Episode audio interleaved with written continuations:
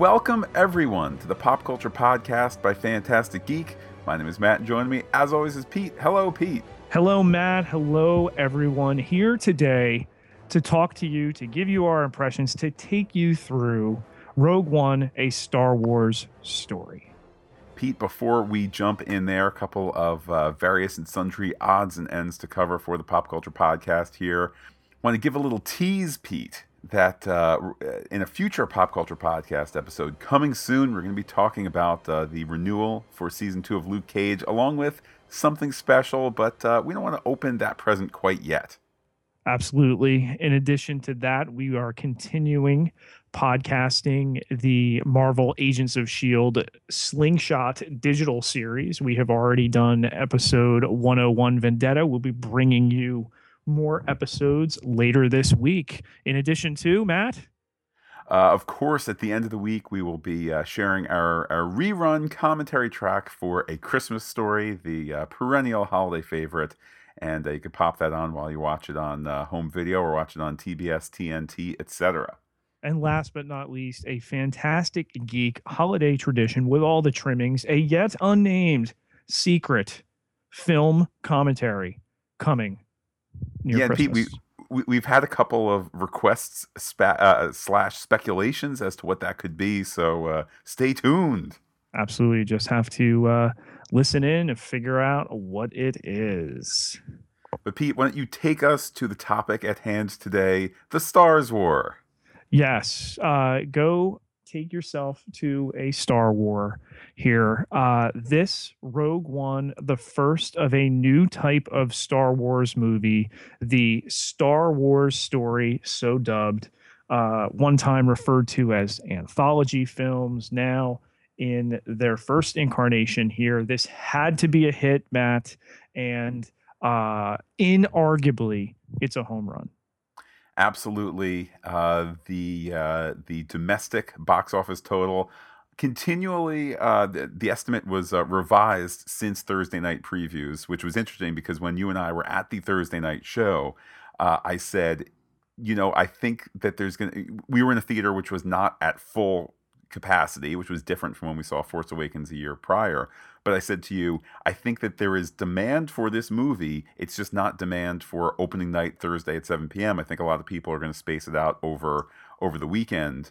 Um, and it was funny because all the uh, all the smarty pants in Hollywood looked at the at the uh, opening night preview, which was quite good, and I believe twenty nine million dollars, and then did the math from there. And then as each day went on, they revised up, revised up, revised up. As of this recording, we're looking at $155 million domestically, which uh, is no Force Awakens, but it was never expected to be. Um, certainly a huge debut there, and uh, $290 million worldwide as it opened up, getting an A cinema score, uh, which, uh, as I read, I believe on Deadline, bests the A minus that all three of the prequels got. Um, and uh, 84% on Rotten Tomatoes. So certainly the uh, the movie of the season, Pete? I think. Eh, well, I mean, let's let's throw out there what the numbers that we threw out there. I had thrown out. Uh, well, let me backtrack. After nailing to the million of dollars last year in my prediction of of the Force Awakens, two hundred forty-seven million dollars in their first weekend. Go back and listen to it. Matt is my my uh, he he will testify to this. Uh, I had predicted 175 million. Matt, you had predicted 185 million. Okay. While it comes below both of our estimates, it's not as if it won't reach that eventually. Uh, Bob Iger speaking to uh, Disney shareholders within the last quarter poured some cold water. Oh, this won't be Force Awakens. We won't make anywhere near as much. And everyone knew that they wouldn't. He was just stating the obvious. Um, but as the third ever PG 13 Star Wars movie, uh, Force Awakens, um, you know, far more family friendly uh, than this one. But I think people are watching this and the word of mouth is spreading. Okay, you can you can get through the hardcore war in Star Wars movie. Oh yeah, and that pretty violent Darth Vader scene, and you can bring your eight year old little boy, perhaps even your little girl, to this. Yeah, I think that if I mean not that 155 million dollars is is a failure by any stretch of the imagination, but if you want to say, well, where's the 20 million dollar difference? I think going from PG to PG-13 plus as apparently Disney kept noting throughout the weekend, there are more schools open this this upcoming week than were last week in the nation. Um, so I guess that that affects your your Saturday business a little bit. Um, also, I think just the fact that this isn't the Luke Skywalker, Princess Leia, and Han Solo and new people. It's it's everything you used to know, plus the same, plus different. The fact that this is saying this is different, and the fact that this was uh, marketed a bit less, um, in part because it needed to get out of the the the, the way of uh, the oomph for Force Awakens. That's where you have the difference. But again, nobody nobody is claiming this is a failure by any stretch of the imagination. Pete, it's been out for three days plus a preview night, and it's already making money. That's pretty impressive. It is, and you look back at the sale of Star Wars to Disney in 2012, and they have they have more than with everything connected beyond the films, the the ancillary uh, TV, the uh, the merchandise, everything like that. They have more than paid for the investment. With that, Pete, let's start to dig in here. Let's talk about the task of creating this movie from thin air. I mean, I mean, we were just talking about Force Awakens a moment ago. So much of that movie was a literally a continued story, and b having these beats that kind of echo back. And there was much more of a blank slate when it came to doing kind of a brand new Star Wars movie. Yeah, and I think it all begins here with longtime Lucasfilm effects guru John Knoll, um, who shares a story by credit for this film. The writing process of this film was pretty interesting. We'll go into that. But in 2003, he first came up with the idea to tell a story, Matt, for the live action Star Wars TV show. the, you know, the one that now has amassed, um, I think it's 150 50 gabillion uh, scripts that they're they're gonna shoot, Matt. They're gonna shoot all these live action shows. And and for the uninitiated, uh, and and for those not quite getting your sarcasm, Pete, as far back as probably episode two. So we're talking that's in production in the year 2000. Uh, producer Rick McCallum, who is perhaps most famous uh, in a in a oft passed around YouTube clip of telling George Lucas, "It's brilliant, it's brilliant, you're absolutely brilliant, George, you're brilliant, George." Um, and that's kind of how he comes off in the behind the scenes stuff, where it's like whatever George wanted, we would just say, "We need, we are, the, we are the servants, we are the spittle from his mouth. He is a god." Uh, anyhow, they were talking about this live action Star Wars show. And it was like, well, we want to sell it to somebody, but we want to make sure we have a season written. Then it was like, well, we need the effects to the effects world to come along a little bit more. Besides, we want to have 50 scripts written so we can have, you know, a two season arc. Then it was like, well, it still would be awfully expensive because it's not like, you know, Lucasfilm didn't have tons of money. Um, and, and, you know, to be fair, was also burning it like like you know wildfire for uh, for um, the Clone Wars show.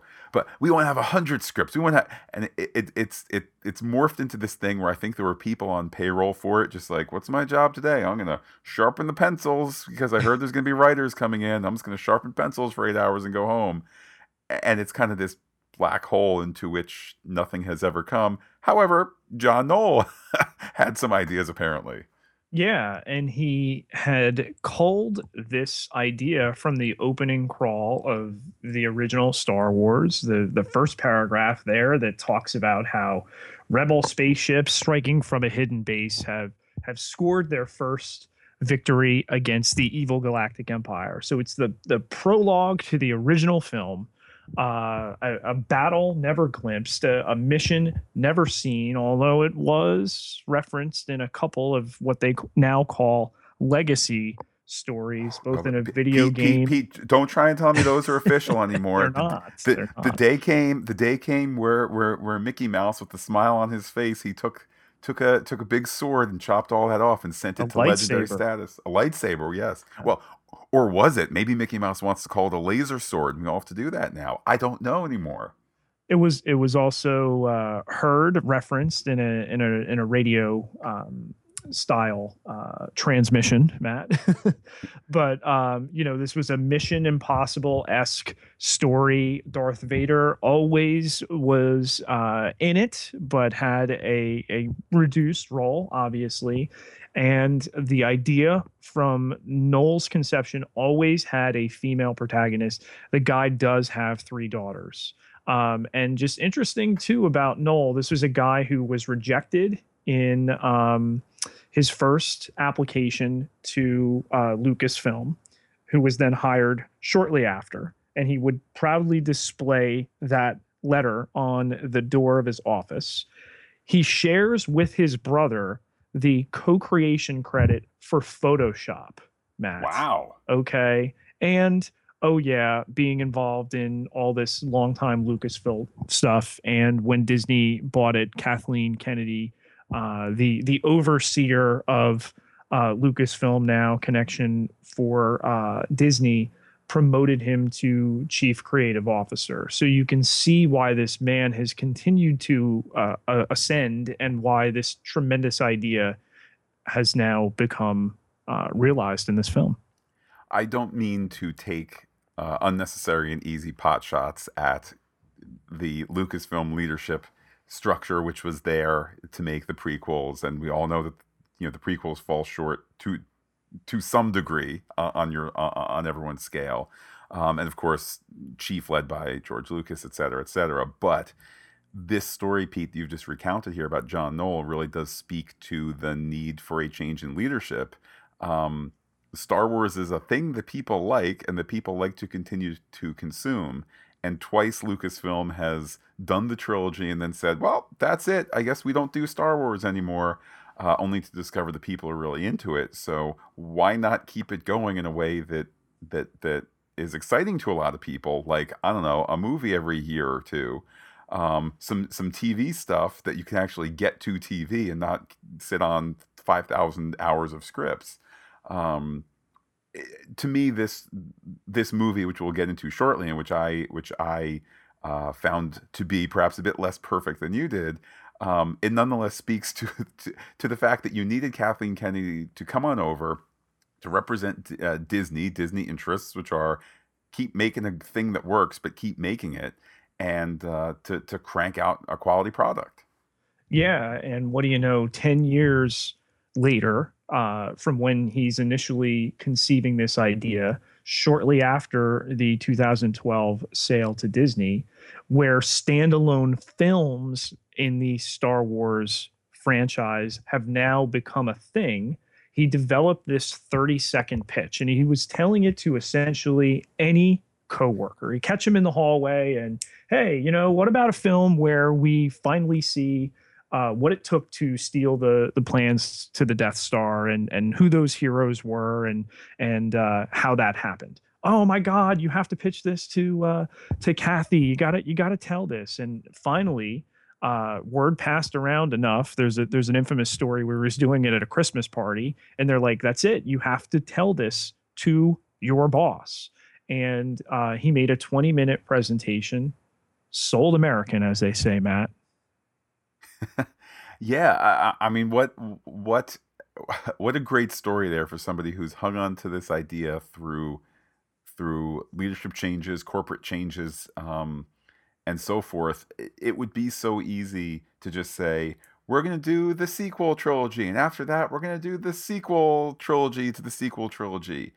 Uh, to have this idea, which is an offshoot that stands on its own, and to have the people there who are willing to take a risk on it, and to then create great people to make a to make a really fun movie that's a credit to all involved because clearly he spent what 10 years where nobody wanted to hear about it right and to have the success that this film has had critically commercially they have now erased um, any kind of pressure from episode 8 which is still slated to come out next christmas. Um, you know, we've talked off mic uh, that I happen to believe when the Lucasfilm Brain Trust meets in January, there, has been a lot of uh, discussion about the story group and the the people you know, at the tippity top, getting together in January, right before the Han Solo film, which now has far less, um, you know, pressure facing it, that this has been launched successfully, that I think we're going to get a backup, just a just a smidge of this slate, so they're not eating into one another's profits.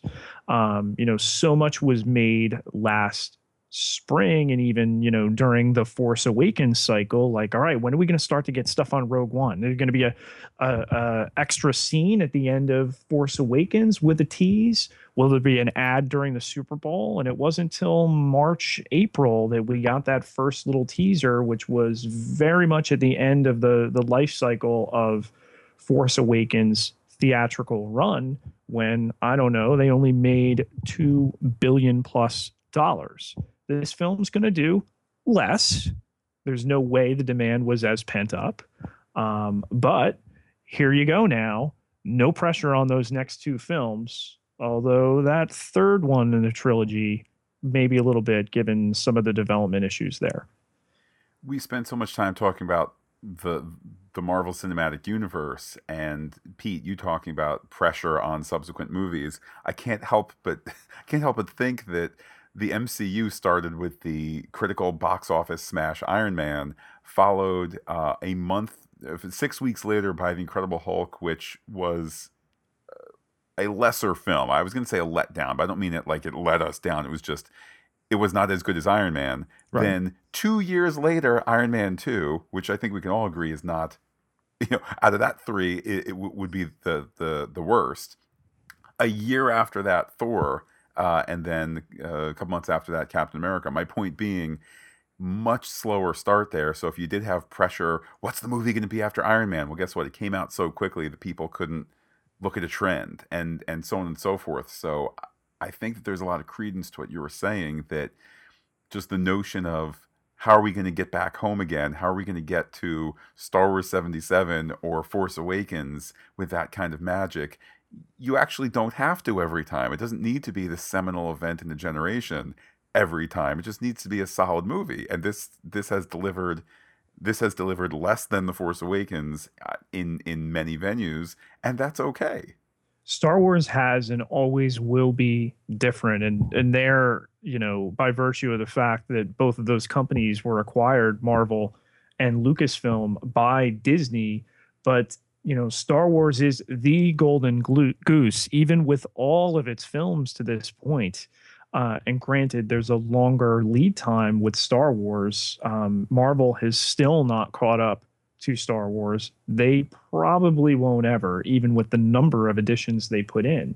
And I have to believe the plan with Star Wars is not to put as many out, at least as it exists at this point, as the Marvel uh, studios have, but they do have this plan. They have a five movie uh, stated uh, slate at this point. Again, that's going to change very soon with whatever that third spin-off that third story is going to be.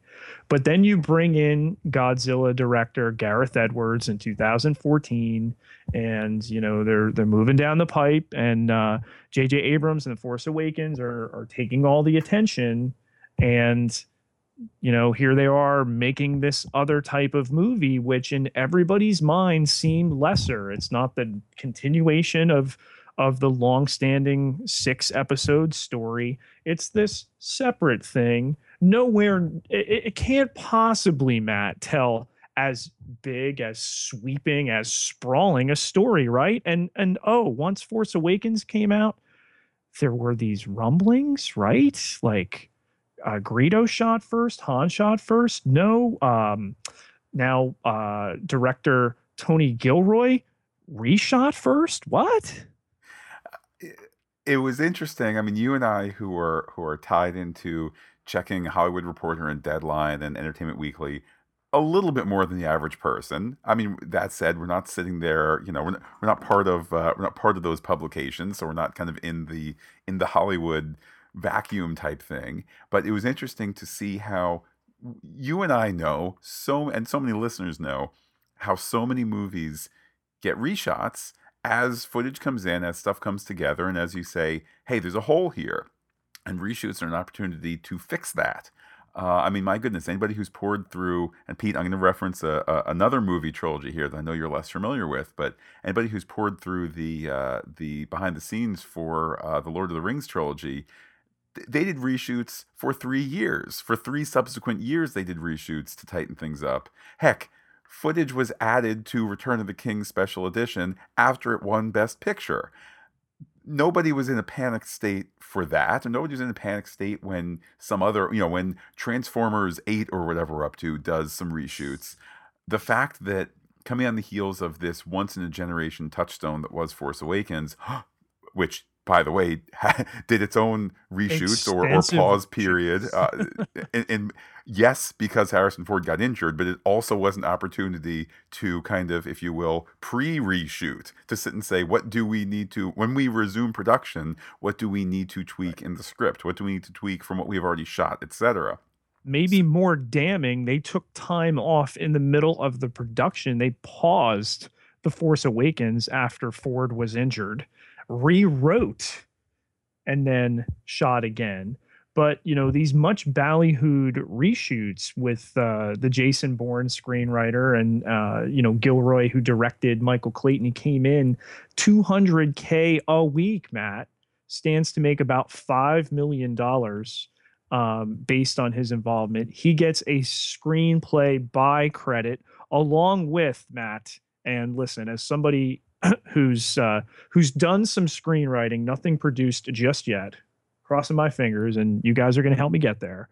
Um, you know, not not to pour uh, cold water or denigrate this work, but uh, the screenplay by credit that uh, Gilroy shares is also with uh, screenwriter Chris Weitz, he of Nutty Professor Two, The Klumps.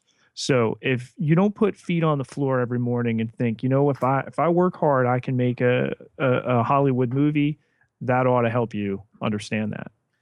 Well, why don't we address for a moment here, since we're talking about story, let's address the, the 800 pound bantha in the room. I know I was less enthusiastic about this movie walking out of it than you were, to the point where I was like, oh, I can't, I can't crush Pete's dreams right now that we're oh, still in the Matt lobby. Was, but Matt was really big on Batman v Superman. How's that? How's that worked out? Wait, wait. I was not, I was not big on Batman v Superman. I gave it a C, and I also immediately before we podcasted, but as we were having dinner afterwards, I said. A certain degree of this is just the fanboy stuff because they brought back Doomsday and they killed off Superman and he's in the black suit and all that stuff that's from the heyday of the comics. Also, but, you're right, Pete. Yep, you're right.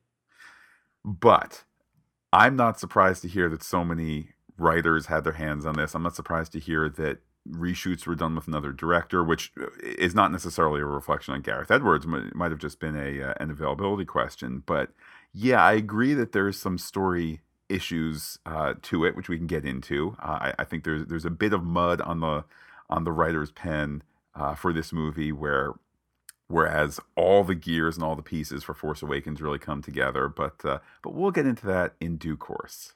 So here we have this, you know, sprawling list of locations. There are eight locations, Matt. Six, only six, get credited on screen in a Star Wars first with the uh, superimposed name there and a little bit of a description, even. But we visit in the course of this film uh, Lah'mu, the Ring of Kafrene, Wobani, Yavin 4, which is a revisited uh, location, the site of the uh, hidden rebel base, uh, Jedha, Eadu, Mustafar, which a uh, lot of lot of lore there return to uh, the location where Anakin Skywalker lost most of his body, and then a final new and, and key location there of Scarif. Yes, I the movie feels like it has more locations than that. So I guess it's it's to the credit of uh, of the story, which I was just uh, taking a few pot shots at a moment ago. It's to a credit that it is um, it is a bit more grounded. And not to suggest that it felt like it was way too many more and I was confused, but just it it's both strong sprawling but also grounded, which is uh, particularly when think of places like Mustafar, uh, where it's a little less. You know, we spend little story time there, so some uh, some good uh, some good uh, road signs there uh, along the road of story. With that, Pete, why don't you tell us a little bit about the team, this uh, Rainbow Rebellion Coalition led by a woman who is not Rey's mother, grandmother, aunt, relative, etc. Pete, these are people that that that th- through my covered hands, I heard a little bit about when you were at New York Comic Con at the uh, at the uh, the Star Wars toy segment, and I was like, look, there's Last King of Scotland, who apparently has robot feet, and there's there's a lady from Stephen Hawking, and there you know, and so forth. So Pete, take us through these people. Yeah, there was a great um, concern, and I, I still have to think that Disney and Lucasfilm in the advertising dropped the ball a little bit. The number of times, Matt, that we saw trailers for this film where people said, why isn't BB-8 in this? Um, why does Rey look and sound different? Darth uh, Vader's back. Kylo Ren's wearing the Darth Vader. He's gone full Darth Vader. Like, I just think you, you have the the the mishmash failure that was the Ghostbusters answer the call um, advertising, which had this massive miscalculation of 30 years earlier, but wait, not in this universe, and never was able to correct from that. And it, it would have been easily spelled out, you know, before the hope there was the the first rebels or or something like that. There are people who are literally still confused as to where this film falls, who these characters, who Felicity Jones, an Academy Award nominee in a film that features uh, another Academy Award winner in Forest Whitaker, is playing in relation to. Pete, uh, and I think you've hit the nail on the head here. Uh, I think that the discussion at at amongst the marketing people in the suits must have been, hey, so we'll just do 30 years ago and then, or 30 years before. And then the Ghostbusters thing happens. then they said, okay, well, we can't do 30 years before. Then they said, well, let's sell it as a Star Wars prequel. Mm, nope, nope, people won't like that. So I think you end up with the message that you got, which is a Star Wars story with Lady playing Lady. And at a time where there's Death Star. Mm, go figure it out and please don't please don't think that this is a movie about how 30 years ago four scientists came together even though one of them was not a scientist.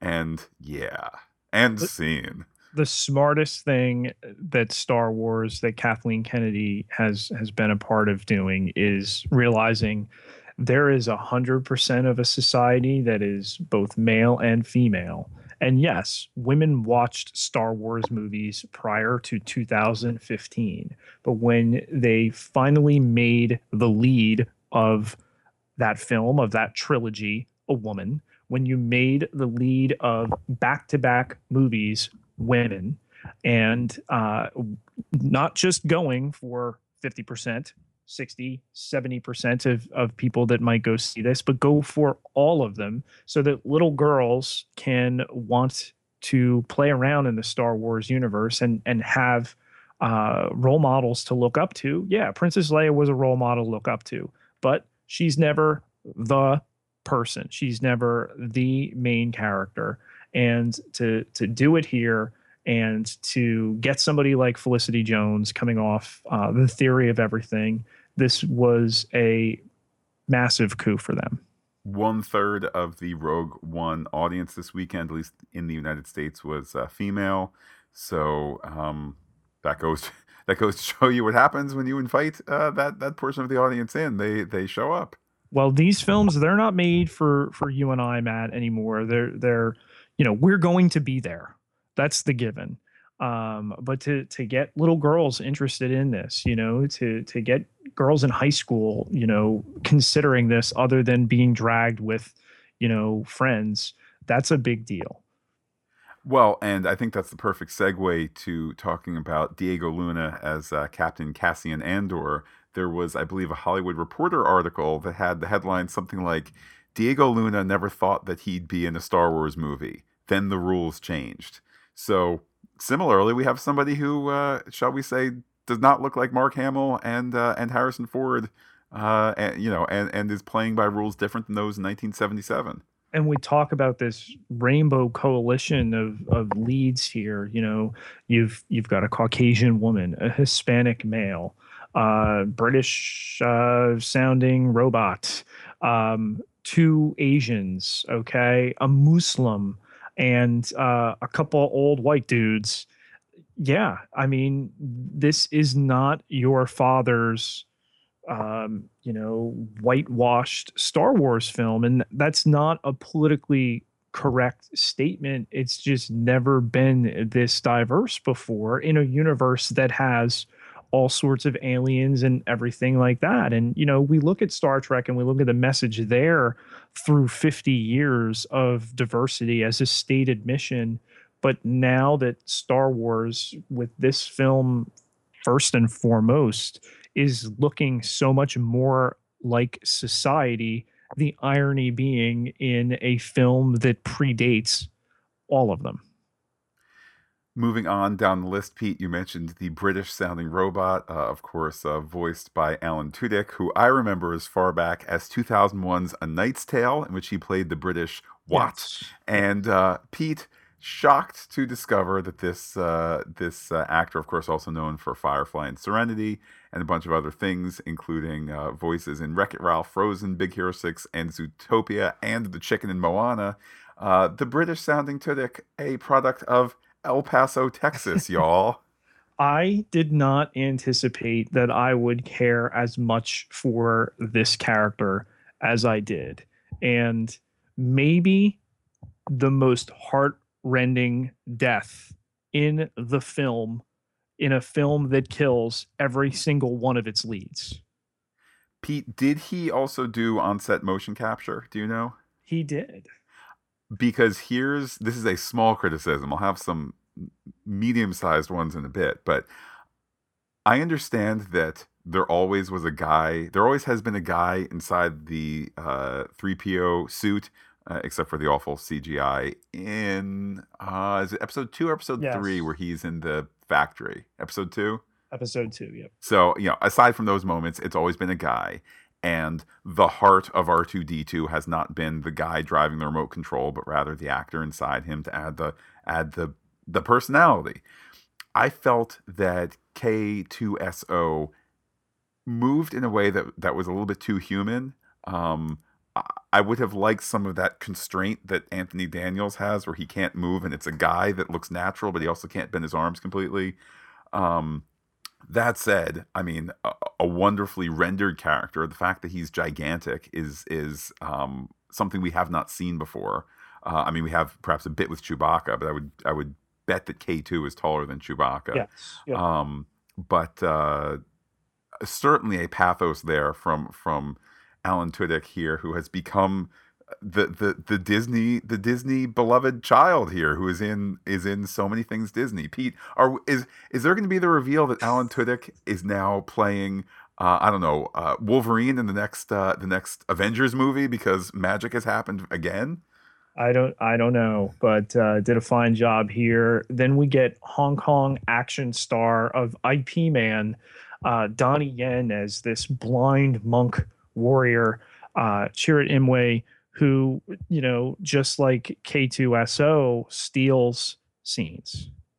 Yeah. Uh, given the, um, given the, the, the somewhat nebulous way in which the Star Wars film franchise has treated uh, acceptance of the Force, Force as a religion, if you will, uh, where it's kind of this what you know it's this far out thing in uh, in episode four. You know, of course, you know, there's no uh, hokey religion that's uh, that's guiding my destiny, et cetera, et cetera. To the prequels where we see it as you know people accept that there are Jedi who have some of these powers. It was interesting to see here with uh, with Chirrut Imwe this this almost desperate faith. I mean, th- there's a memory of the Force. There's the memory of of Jedi. He's kind of more on faith and less on substance uh, in, in, terms of his devotion to that ancient religion, if you will. Um, and it was just it was interesting to see it at this at this somewhat midpoint of the Star Wars, uh, the sprawling Star Wars story. Yeah, and coupled with uh, Wen Jiang, who plays his buddy Baze Malbus here, they're they're really a package situation. Um, living on Jedha, this this once revered site of the the Jedi faith. The landscape is dotted by uh, fallen, uh, you know, pictographs of uh, of of Jedi holding lightsabers and everything there. It's just a a tremendous way to hint at the Jedi stuff, to to talk about it, but other than that, not one other Jedi appears in this film. They can't by nature, even though Obi Wan Kenobi is is later referenced. Darth Vader shows up and kicks some serious butt. Pete, question for you. Uh, listeners know, of course, I maintain a, a religious devotion to being spoiler free, just as uh, just as Chirrut and Baze are, are so uh, faithful in, in the ways of the Force. And I go full dark side. That's true. One of these two gentlemen, I know at Comic Con because I kind of like half peeked at the article. I took I took a special dispensation oh, at at San Diego Comic Con. One of these two gentlemen um, let slip that he died in the film, and there uh, was sure at Emway, yes. Donnie okay. Yen said that there was a uh, audible pause gasp, and then they they breezed right through it. At least that was the only one that was publicly acknowledged again when they all die. Yeah, I mean, I, I feel like in retrospect, sitting there going, because I remember the refer the, the, the article referenced that perhaps uh, English being a second language was a bit of a was a bit of a barrier there. So I'm watching the movie saying, I believe it's one of these two Asian characters who who made the faux pas at San Diego Comic Con. So I'm going to keep an eye out which one I think is going to die. To then be like, surprise! You get a death. You get a death. You all get a death. It almost worked in their advantage because watching out for the one who died, and then you know it's the end of the movie where I go, oh, it's all of them. Right. And then it's you true, bring in, all of them. you bring in uh, actor, rapper Riz Ahmed here, most recently of the uh, the HBO uh, shortened series, The Night of. He's he's really kind of the impetus to the plot moving forward. This defecting Imperial pilot in Bodhi Rook, and the the de facto every man of the story, despite the fact that he's worked for the bad guys. There's there's true conscience talking about you know making things right before he gets his death and and he does. And matt you talked about a little you picked up i think wisely some of the reshoot stuff with oh. uh with uh riz ahmed. Yes i guarantee and this credit where credit is due it, as i was watching the scene in which he's in the the cargo area of the uh of the u-wing that's what it is right you're thinking maybe of uh, Rogue One, that would be uh, shuttle SW 0608. Oh, right, right, right. That's it's the the, the Imperial shuttle. Anyhow, um, when he has this he has a scene which made me think back to a reshoot on lord of the rings where they point the camera at a map and point, have a finger go here and a finger go there and a finger go there while the, the dialogue is so we're going to move from here and go to there and go to because they realized people didn't weren't clear what was going on. So there's this scene where he's in the cargo hold. It's a simple enough set. He's got a simple enough background. Um, you don't see in the dialogue anyone else, which to me is suggestive that they're going to intercut shots of people who aren't there. And he's like, all right, guys, so here's what we need to do. We need to take my we need to take this ship and plug it in. The ship is A. and We need to plug it in with this cord that I will call the A cord. We need to plug it in to plug B with that thing over there that goes up and down. We need to push it to the up position. That will then let B go to C, and hopefully the people at C get the thing out the shield so we can go A to B to C, and then we can upload to RebelTube our video on how to defeat the the Empire. Again, no shame if people no. watch the movie first time and go, I'm not clear why people are on the beach and people are in the thing and people are up on the thing then that's when you say, "Hey, Riz Ahmed, need you to come back. We're going to put you in your outfit. We're going to give you a put a little set behind you, or maybe green screen it. And, and here's what we need you to say: A to B, B to C. So A, B, C, we win." Yeah, and it, it works. It's uh, authentic enough. And again, I just come back to him as a character who the the gravity of what the Empire is doing has now made this a problem for him. It's interesting that his character comes on the heels of uh, FN 2187 of uh, Finn from The Force Awakens, the the first Imperial we had ever seen turncoat and and now become you know one of the leads of of that new trilogy. And uh, here we're doing it, we're retconning it to the original uh, films and and moving it forward there.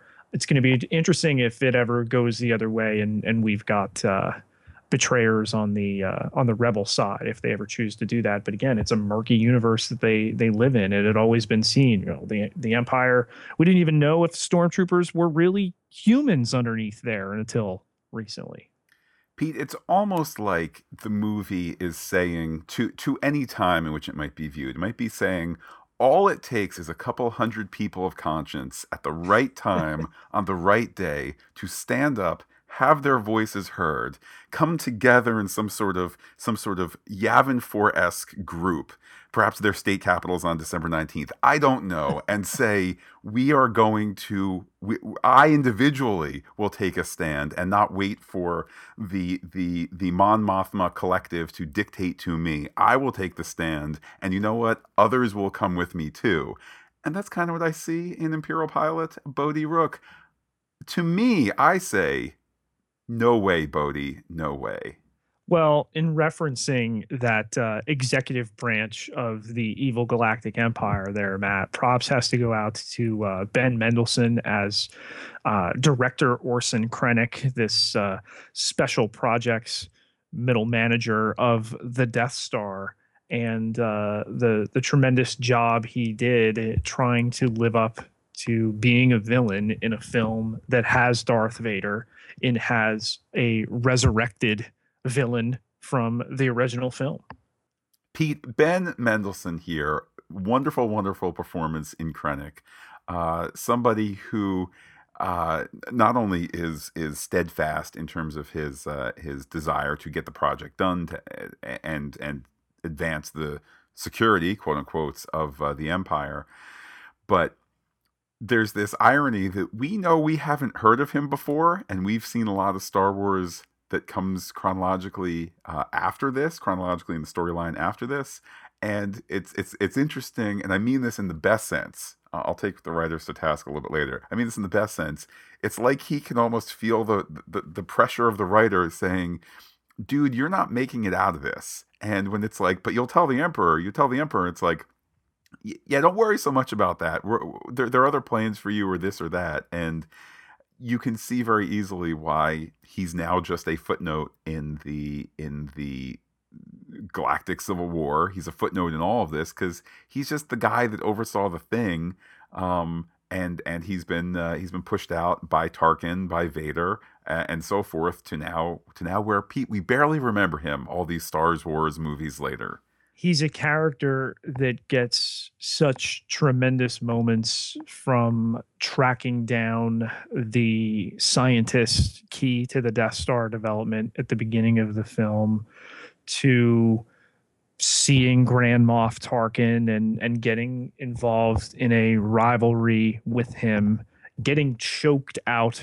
by Darth Vader after he gets out of his uh, to bath on no less of the planet that he was maimed on and then getting destroyed by his own weapon.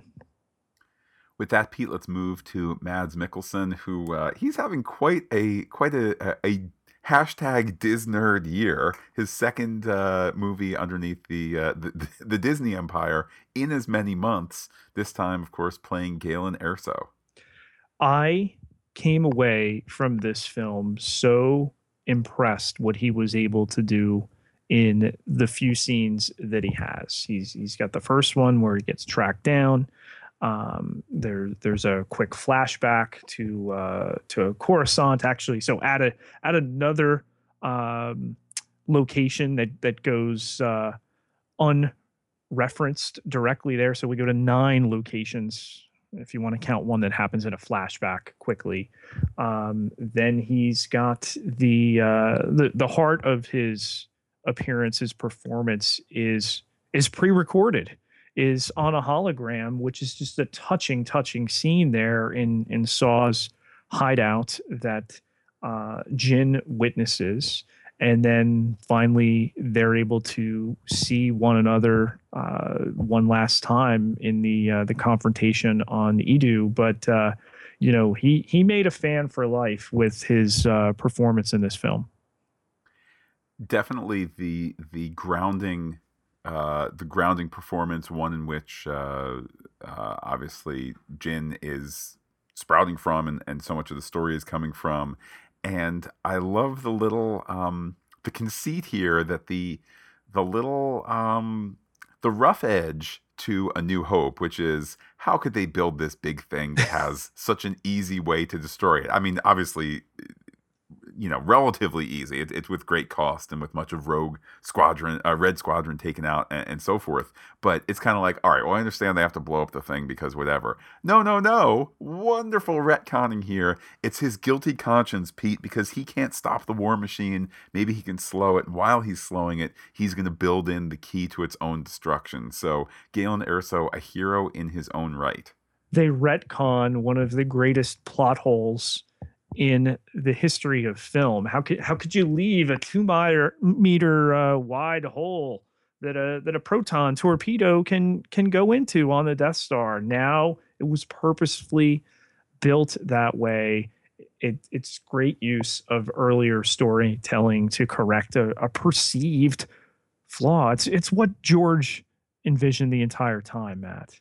Pete, every single thing that George does is brilliant. Uh, I know that there's a picture of him online where he bought uh, Chinese food from a mall uh, food court. A Darth and, Mall?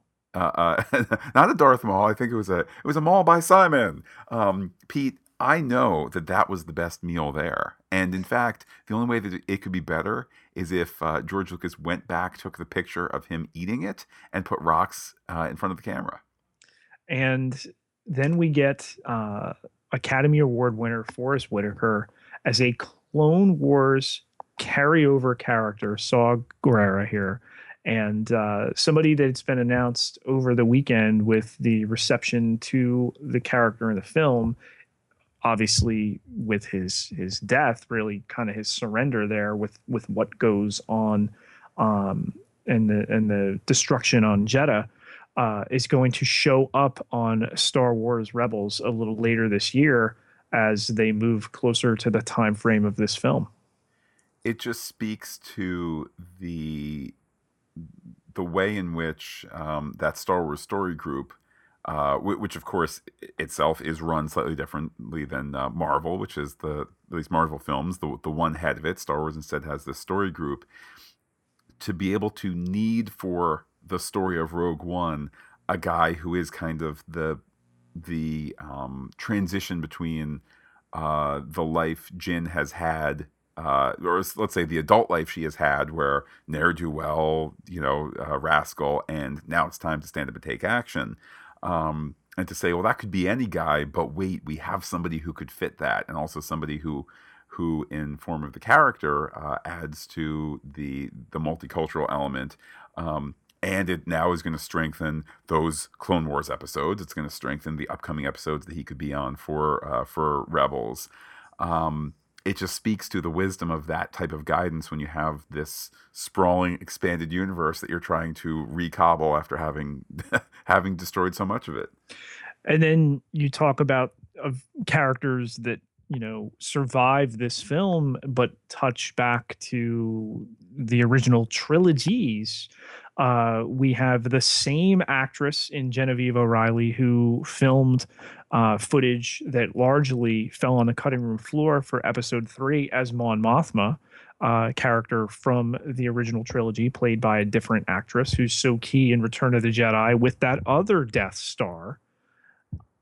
It's just Pete. It's Death Stars everywhere. It's like these these giant planet destroying bases. They just somehow seem to be to, to keep cropping up They do.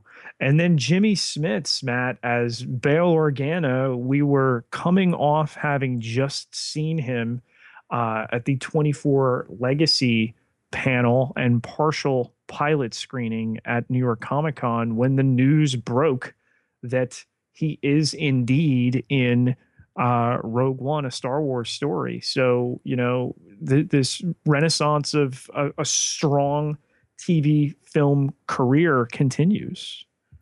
And a couple of thoughts there. One is, uh, I think that the Star Wars people thought they were being cute by including like three frames of Jimmy Smits out of focus in what is clearly uh, the Yavin 4 base in one of the trailers or behind the scenes featurettes, yeah, featurettes, yeah, which it probably literally took about four hours before it was making its way around the geekosphere that look it's a bearded guy wearing blue in yavin 4 hey jimmy smits are you in this movie?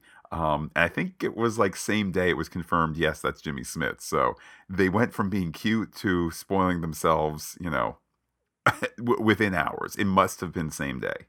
And then lastly something that you know you you knew you could count on putting butts in the seats by bringing Darth Vader into this, and that had always been part of the plan, featuring him in the marketing.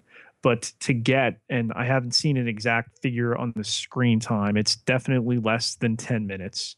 He appears in three or four scenes, but that last Darth Vader scene in the hallway of the Rebel ship as they're very smartly, from a script standpoint, literally moving the Death Star plan tape that's now become a disc that they're trying to get off this ship and and and get out. And he is just ripping the place apart. Yeah uh, th- there's your pg-13 if you hadn't earned it already which they probably had with the number of deaths and whatnot. Um, but there's your yeah, there is your your Darth Vader nightmare scene to to cause nightmares for a whole new generation. Um, and though I, how do I put this? I think there's a there's a there's a curious story decision to end this movie being, and now you go watch the next movie immediately.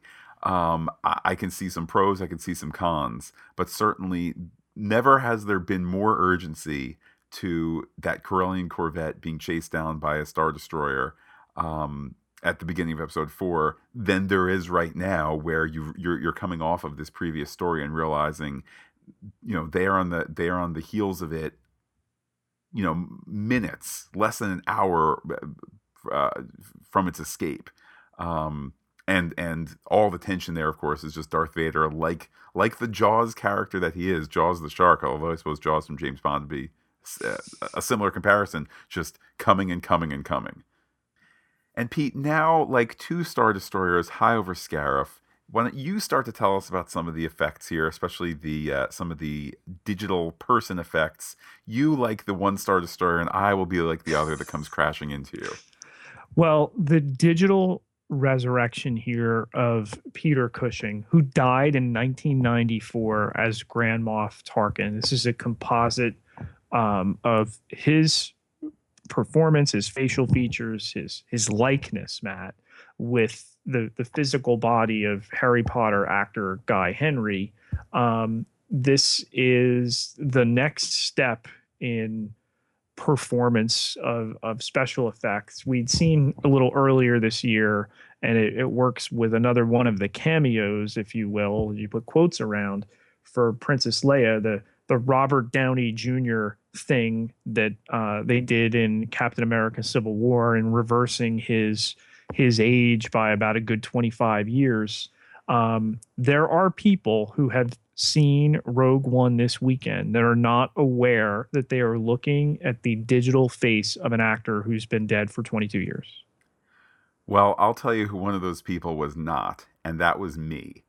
Uh, I, I've only seen the movie once, and I certainly reserve the right to to change my opinion of of uh, of the film upon further viewings. But I felt that this was Disney's A Christmas Carol starring Jim Carrey quality digital person, and at least the at least a Christmas Carol has the virtue of not trying to be 100% real. Considering that we have had similar, uh, you know, photorealistic effects with uh, Fast Seven, with um, with uh, Ant Man, uh, Michael Douglas being de-aged, uh, with uh, with Robert Downey Jr. as you mentioned, Pete for for Captain America. I was shocked not only at how plastic the face was, but even his body at times felt like it was a decent YouTube video style effects of just the body being somewhat herky jerky. I am at a loss for the for the lack of quality here, uh, not just for for uh, Grand Moff Tarkin, but also for Princess Leia at the end. All I can imagine is this: part of the what you referenced earlier, Pete, as the Star Wars purchase, which was the purchase of Lucasfilm that came with three parts. One was Star Wars, certainly by far the biggest. Second was Indiana Jones, and third was Effects House, Industrial Light and Magic. I can only assume that everybody said, "Of course, Industrial Light and Magic can do this," even though other people like Lola FX uh, did it for Ant Man, and uh, uh, Weta has done uh, it for uh, even other uh, Disney movies like Jungle Book and certainly their own stuff, Lord of the Rings, etc. I think that if they hired Industrial Light and Magic for these visual effects, they hired the wrong company. Wow. I mean, listen, I'm not going to admit that we have not crossed the uncanny valley as far as realism when it comes to these digital types of performers just yet. And that's it's just a matter of time till that happens um, but that they were able to keep a lid on these two cameos in particular until the last two weeks, until right before the press screenings. It's such a small team working on them, and you know the actors, of course, were were sworn to secrecy. And in fact, the Princess Leia actress on uh, on Thursday or Friday said that you know she's been keeping a secret for a long time. She'll soon be able to divulge, and no wonder people have have put her, you know, she's been added as is Guy Henry to IMDb. But you know, like I said, Matt, there there are people who see this who don't realize that actor has, has long since left us. Um, is it perfect? It's not. Uh, the the one thing you, you, mentioned the the face, which I didn't have a problem with for uh, Grand Moff Tarkin, it was his voice that was about an octave or two lower than the the actual appearance of the actor. So that took me out of it a little bit more than, shall we say, the appearance. But you know, credit where credit is due. It's it's the attempt. It's the next evolution of this type of storytelling and the ability to render these types of effects. Pete, every generation there's a movie that needs a special edition this can just be this is this is this is this generation's um Jabba. Uh, the Jabba thought, by, the thought the, even yeah. that we would re- return to that trope of a special edition of a of an already beloved film. When a movie's done, it's done, man. Well, just let it be done listen, maybe it just simply is a case that in six or eight months' time, when you buy this on on Blu-ray and uh, there's a digital copy, you know, it's that when you buy the whole shebang, uh, you pop it in, and an hour and forty five minutes later, you shoot me a text and you go. I think this is different. I think they've done something with the Tarkin effect here. His voice, his voice doesn't sound the way it the way it did when we were complaining. Well, when you were complaining, I thought his voice was okay, but so, something's different here. And then, then there'll be some little article. Oh yeah, there was some little sprucing up of things. You know, just uh, it's not. Don't call it a special edition. We we just we made a couple of changes that you know time didn't allow for, and coincidentally, Tarkin and Leia now look a lot better. So you can argue that neither of these cameos are needed. Uh, in fact, I've I've seen the the Vader scene, which dovetails right into the the, the one word appearance of 19 year old Carrie Fisher, dubbed fan service. But to connect them so concretely and place this film as moments before Star Wars: A New Hope it ups the ante. It says, you know what? This is why we made a $4 billion purchase to a franchise that's now worth $43 billion. And I mean, if anything else, I, I know George Lucas. Part of his uh, his grumbling over Force Awakens was it's a father and son story. Well, George, here's a little bit of a reminder at the end of Rogue One that it's also a father and daughter story, um, and you get those two featured here, facing off, not not directly, but facing off certainly in terms of they want to get the plans.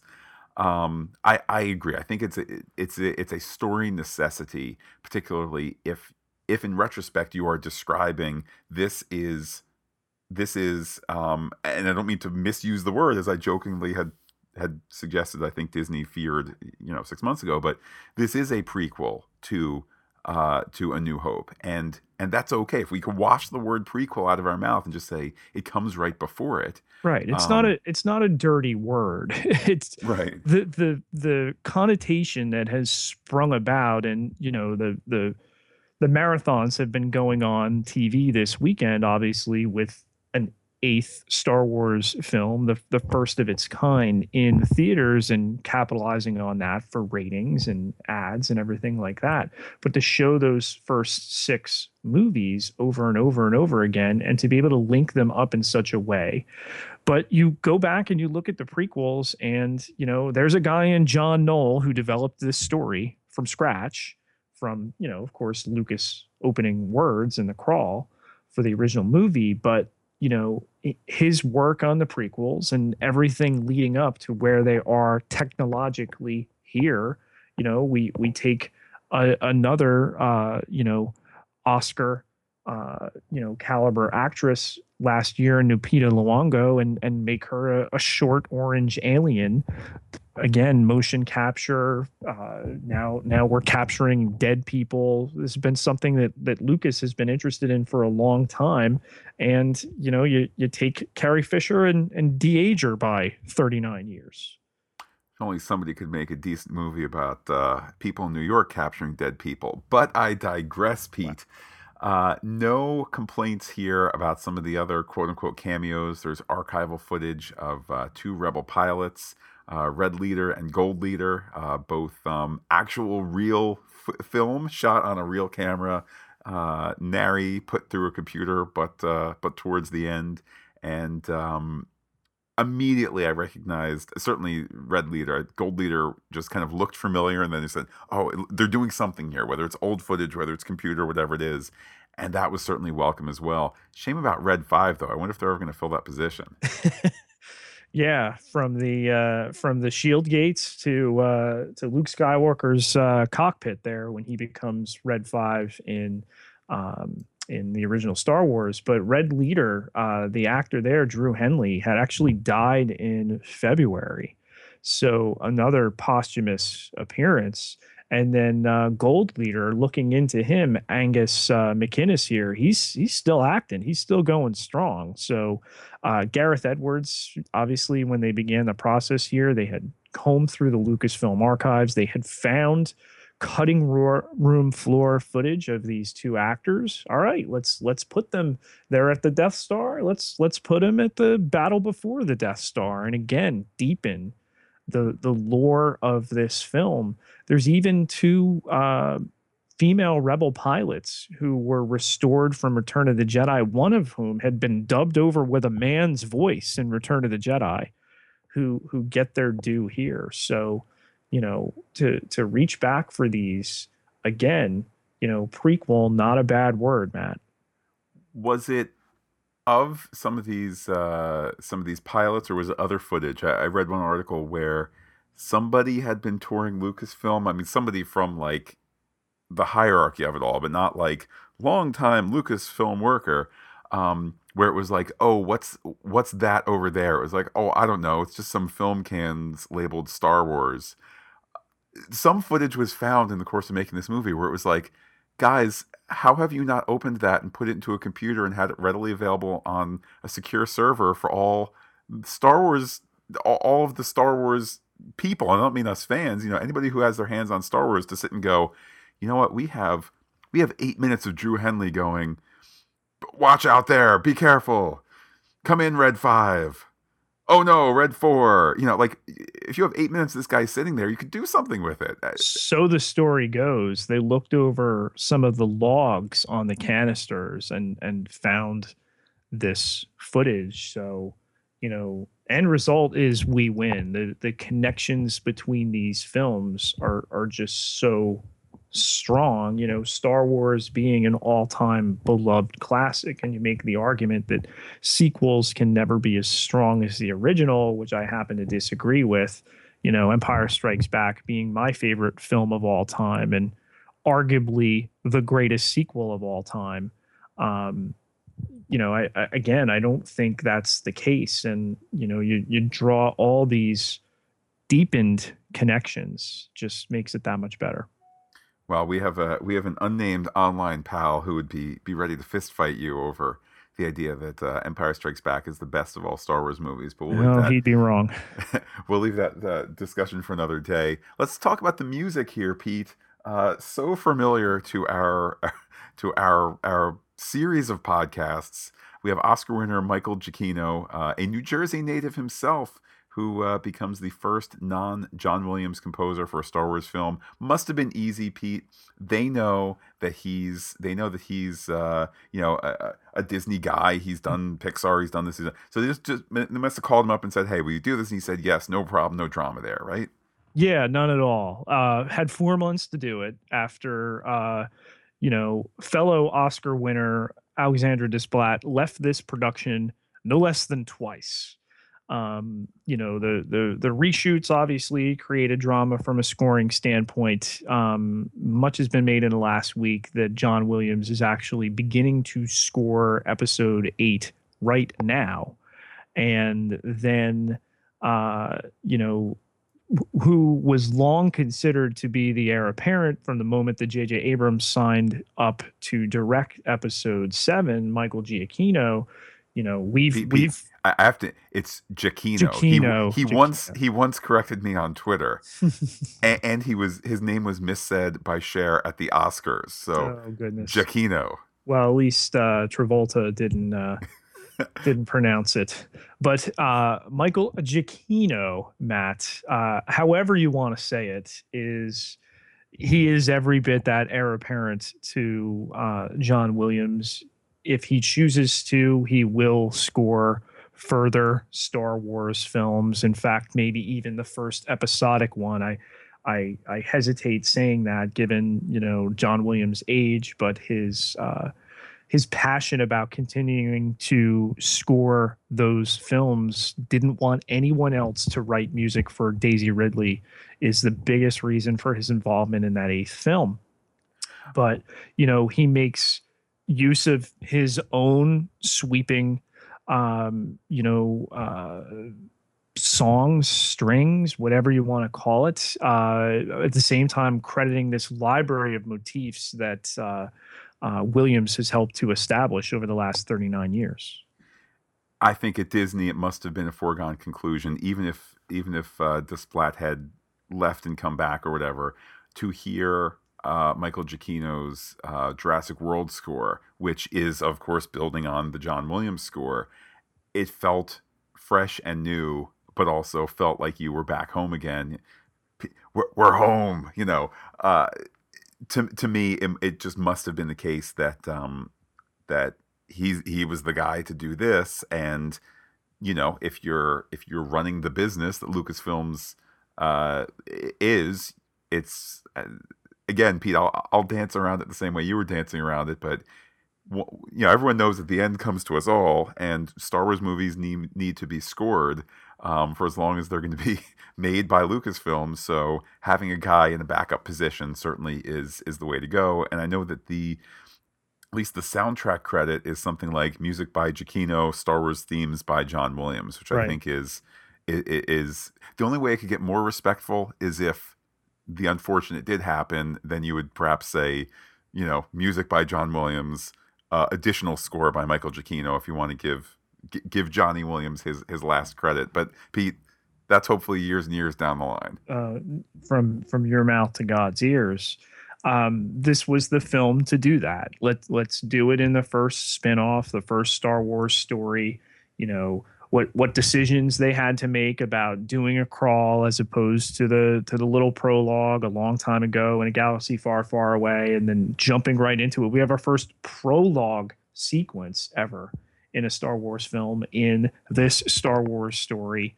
And uh, with with his addition to the score the the one thing a lot of people were looking for he is known when he creates his track list with his his friends, his producers there. They make these punny track titles and get my hands on the list a couple weeks ago and no puns, but fear not, inside the CD notes, Matt, there he has left the punny uh, track listing. So uh, check it out. I'll, I'll actually be uh, be tweeting it side by side along time alongside the uh, the actual listing, but uh, you know, it's just another feeling there, the the handing over of the baton, but at the same time, um, the same. World's worst puns, am I right? Let's move on, Pete, to some of the uh, to some of the tidbits here. Rogue One goes deeper into Star Wars lore than any of the previous movies. Where do you want to start, Pete? We got we got Kyber crystals, we got Vader castles, we got Guardians not of the Galaxy but of the Whills. Although Pete, I'm telling you, Patton Oswalt was right. Just wait for it. 15 years from now, oh, that's when it's going to be like. what you didn't know is after Vader left left Scarif, uh, he was pulled into a time zone in which he appeared uh, alongside uh, Thanos and attacked the X Men in 20th Century Fox's presentation of a Marvel Cinematic Film brought to you by Lucasfilm battle of the geeks. God, I hope not. Um, Kyber crystals, Matt, something that has been written about for nearly as long as Star Wars has existed in novels.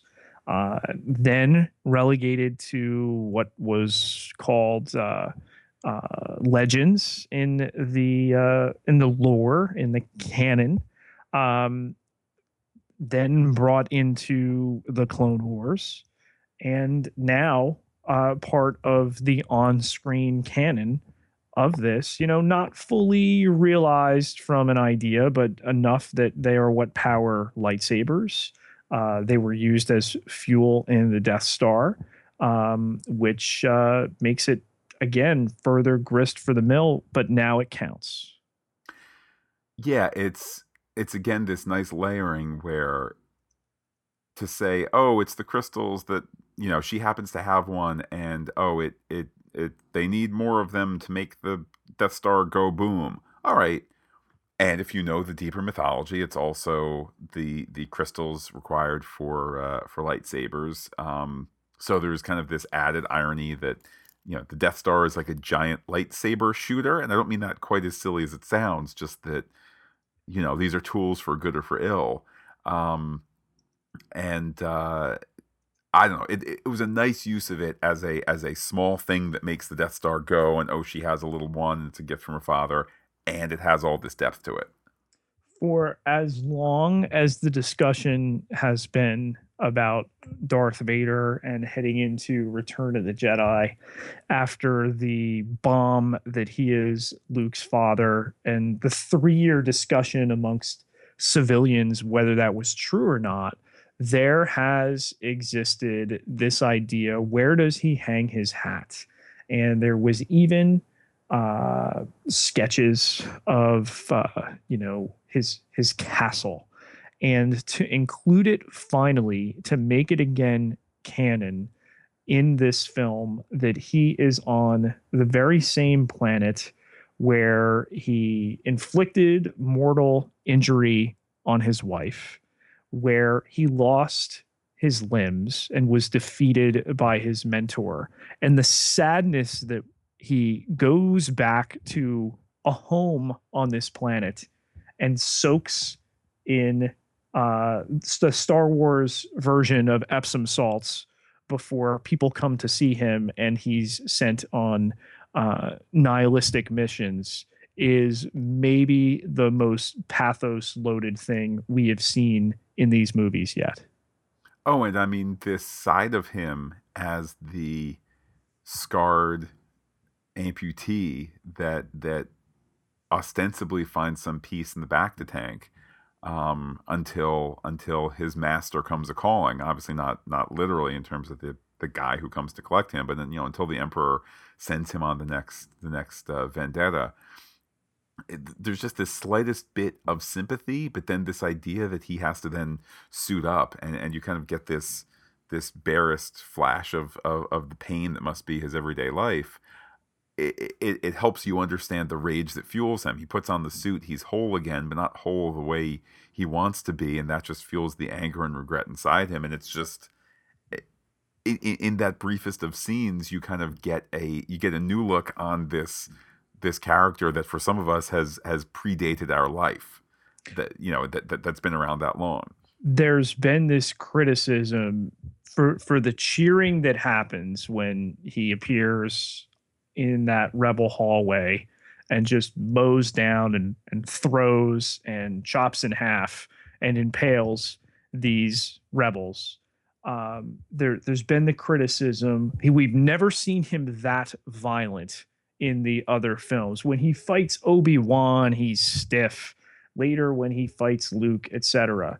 The one explanation that I've seen that makes sense to me is the the bacta withdrawal type of situation that you know he had just come from soaking in that he's a little bit more energized so no wonder he he rips apart those rebels there and you know what he doesn't get back for some time so no wonder he's not anywhere as strong if these missions lead directly into one another as does in a new hope so that for me at least as far as my head canon uh, makes it work. And uh, again, you know, you, you can buy it, you cannot buy it. For me, it, it it's something I'm buying.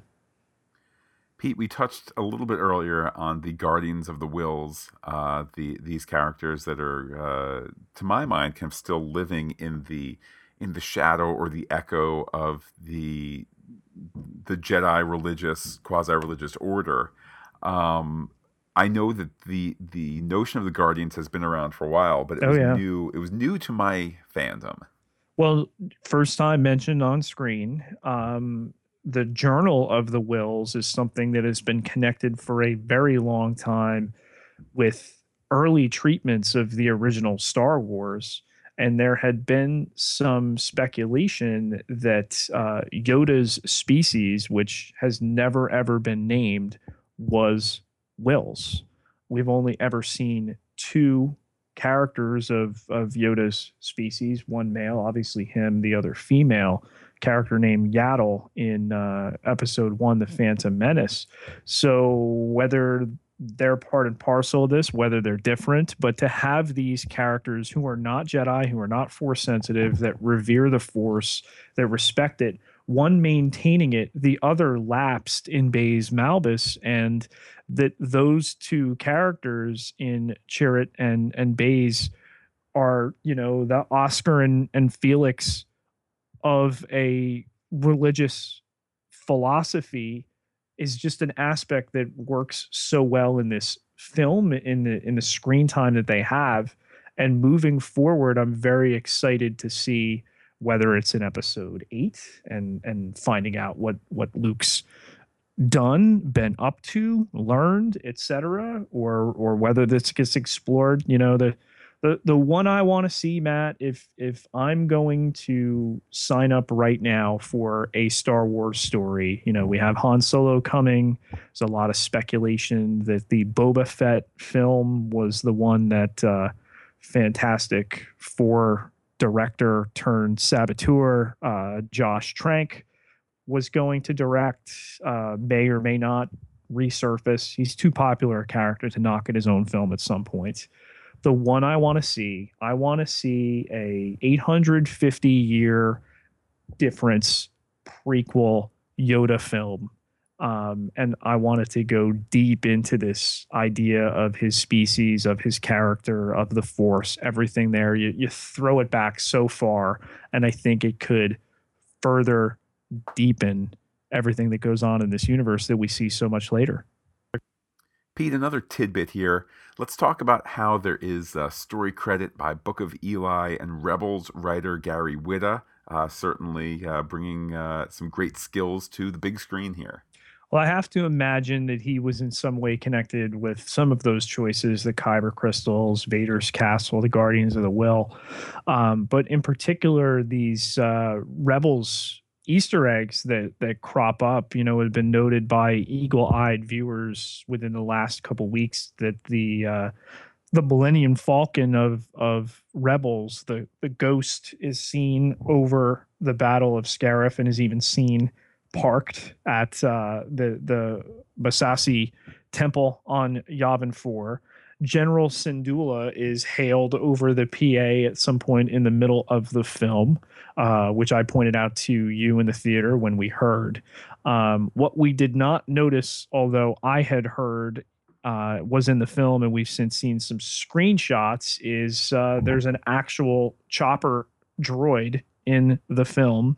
And then, you know, directly referenced were these hammerhead uh, Corellian uh, Corvette cruisers that are used. The the one that is able to push the disabled Star Destroyer into the other to take out the gate there. So very very strong Rebels connections, and there's more on the way on the TV show.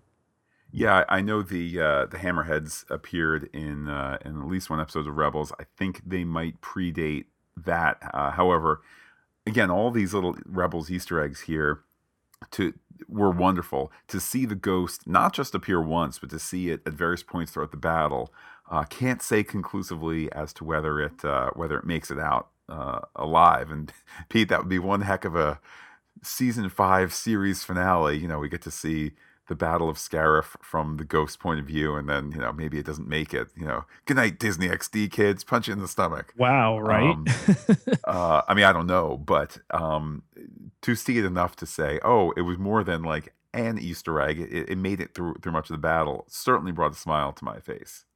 You have a, another uh, pair of cameos there in the? Uh, the the cantina duo of uh, Doctor Evazan, the guy who screams at uh, Luke, and uh, Obi Wan has to step in during the cantina. I I don't like you either, and uh, the previously uh, named Walrus Man, at least that's what he was called when when I had his action figure in 1978. Uh, character has since been named Ponda Baba uh, showing up on Jedha there in a cameo that that's in your face as much as those faces make a mark on your brain. Yeah, it was a nice little nice little nod. It went by fast enough where if you if you didn't get the reference, fine, but if you did, it was just uh, it was worth a nice little chuckle. Uh, also, getting a chuckle, uh, as mentioned before, the the previous Red Five killed uh, in, in, the shield over Scarif. So again, so there's a posi- position now for a new Red Five. R.I.P. Red Five. Warwick Davis, who is something of a good luck charm. Um, you know, the original Wicket shows up here. He's he's one of the aliens in uh, the diminutive ones, of course, in uh, Saw Gerrera's crew. Uh, we even get a, a new Admiral Ackbar esque uh Mon Calamari character. This was another one of the spoilers that got thrown in Matt's face at the the Hasbro Rogue One presentation. Um, Admiral Raddus, the uh, blue and white skinned Mon Calamari, um, who uh, who shows up there, modeled Matt in uh, in appearance, in demeanor after Winston Churchill. I've seen a couple people online refer to uh, uh, Admiral Raddus as Admiral Ackbar. So not quite, not quite, but um, uh, certainly a fun character, and th- that perch that he sits in um, in in his ship. Um, it's all the it, way at the bottom of the ship. Yeah, it was interesting to see it as a command ship where you can look down over the battle. Um, Exposed uh, true. I, I guess they haven't heard the Star Trek theory of putting the bridge at an easy spot to shoot at, you know. Um, but I digress. Uh, we also have uh, General Jan Dodonna, uh, who, of course, returns or has prior previously returned in A New Hope. Um, th- this is the bearded guy, Pete. Yes, uh, the the tippity top of the brain trust scene in the Rebel headquarters, the hidden headquarters in uh, the original Star Wars, and obviously they went back and cast another gentleman who who looked a lot like him. Um, but you know, all of these layers, and, and we could sit here all day and, and go into individual little tidbits that that pop up even past the ones we mentioned but so much care was taken and and how far back into the 39 year history of this franchise that they reached to make this spin-off story told for the first time truly something special instead of well you know here's a lesser star wars film yeah, while I think there there are some rough spots in the movie, particularly say in the middle act, where um, where I, I, think the pace could have been picked up a little bit, and maybe those things were addressed uh, in in the reshoots. Um, I, I, think the flip side is it's a bit difficult to to judge these movies on first viewing because you know the the prior ones so well. Um, and Pete, that kind of takes us to our to our final tidbit here. I know we, we mentioned it previ- uh, previously, but um, here this movie fixing uh, one of the great plot holes of all time. To be able to go back with this new type of story and tell what happened earlier before a, a pivotal battle and a seeming flaw there that it was put in that it was put in intentionally that it was a way to go along with the coercion that uh, Galen Erso had suffered that he thought his daughter was still alive that he wanted to give her a chance wherever she was and to do this for her so that she and others would be able to survive this terrible machine that uh, he had the biggest hand in making it just brings a beautiful storytelling symmetry to touch upon this film and then Return of the Jedi, and that the idea it's a trope within these films that bigger, badder, planet now system destroying devices have been made by the bad guys. Pete, this will be a film long remembered, no doubt. Indeed. Pete, this is, of course, a film about a coalition of, of ragtag heroes coming together to support a larger cause. Pete reminds me of everybody who helps us out on patreon.com slash phantastic geek, helping keep the podcast lights on, the storage and bandwidth uh, costs that do occur uh, as we make this podcast each and every week. So I want to take a minute to thank everybody for uh, checking us out on patreon.com slash phantastic geek especially Mary Kirk. Uh, she is our Jyn Erso. Ooh, indeed, indeed, so true. And uh, of course, you could uh, check out our Patreon website for some of the goodies that we have. And uh, again, thank you, one and all. But Pete, there's something that comes for free, okay? And that's interacting with you on Twitter. How can people do so? You can find me on Twitter at Peter P I E T E R J Ketelaar K E T E L A A R 8,662 followers. Can't be wrong. And while I am personally on Twitter as Looking Back Lost, you can be in touch with the podcast in a whole host of ways. We are Phantastic Geek, fantastic with the PH, and you can find us under that name on phantasticgeek.com, phantasticgeek at Gmail, Phantastic Geek on Twitter and Instagram too. But wait, Pete, there's more. Facebook.com forward slash phantastic geek with the PH all one word. Like it today, and you will never need to look very far before we upload to you the plans to the Death Star. This pop culture podcast will return soon with some more geeky goodness. And with that, I will say adios to all our listeners and give you, Pete, the final Star Wars Rogue One word. I'm one with the Force. The Force is with me.